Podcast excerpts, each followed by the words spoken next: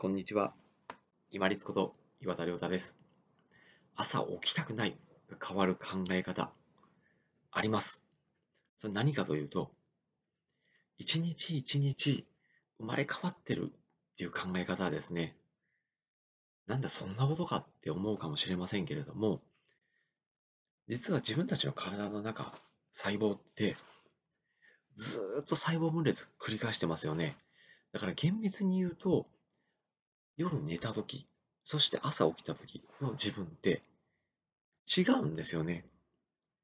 で、自分がずっとこう、長年、もうこの先も生きてるんだ、存在し続けてるんだって思うからこそ、いや、今日はもう起きたくない、やりたくない、めんどくさい、行きたくないって思うわけで、今日が自分の持ってる最後の日、最終日。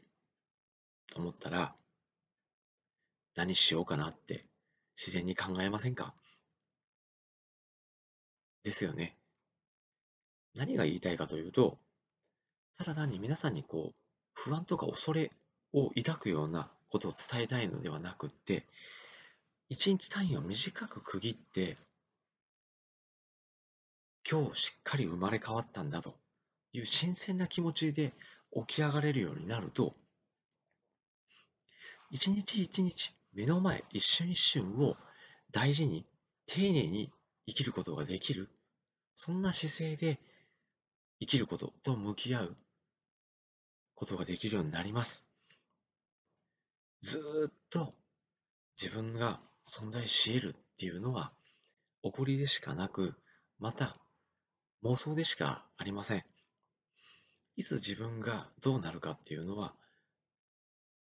周りの人にもわからないですし、自分にもわかりませんよね。けれども、朝目覚めた時に自分がいるっていうのは間違いないじゃないですか。そしたら、よし、今日も新たな自分として生まれ変わったと思って、すがしかしく起きて、そして学校なり、お仕事場なり、すべきことに着手すると。準備をして向かうという、こう、新鮮な気持ちで、一日のスタート、切ることができればいいんじゃないかなと思って、ご提案をいたしました。ちょっとこう、不安や恐れを煽るような発言があったかもしれませんけれども、事実、自分がこの先ずっとどうなるかっていうのはわからないわけで、でも朝起きた時に、パッと目が覚めて起き上がれる。体なのであれば、それは自分がしっかり動ける体であるのに間違いないんですから、すがすがしい気持ちで、生まれ変わったような気持ちで、そしてその日一日を有効に、楽しく、面白おかしく過ごしてまいりましょう。一日一日の単位っていうのは確かに短いです。することも限られます。量も大したことできるものではないかもしれません。けれども、この一日一日のつながりが後で振り返った時に、あ、なんとなく、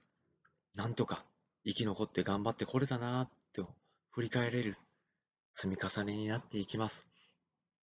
ぜひ、起きがけに起きたくないな、やりたくないなと思ったら、よし、今日も一日生まれ変わった自分っていう感覚で、新鮮な気持ちで一日一日を迎えてまいりましょう。そうすれば目の前のことが輝きが増していきます。集中していきますので、ぜひお試しください。本日もご清聴いただきましてありがとうございました。皆様にとって一日良い日となりますように。これにて失礼いたします。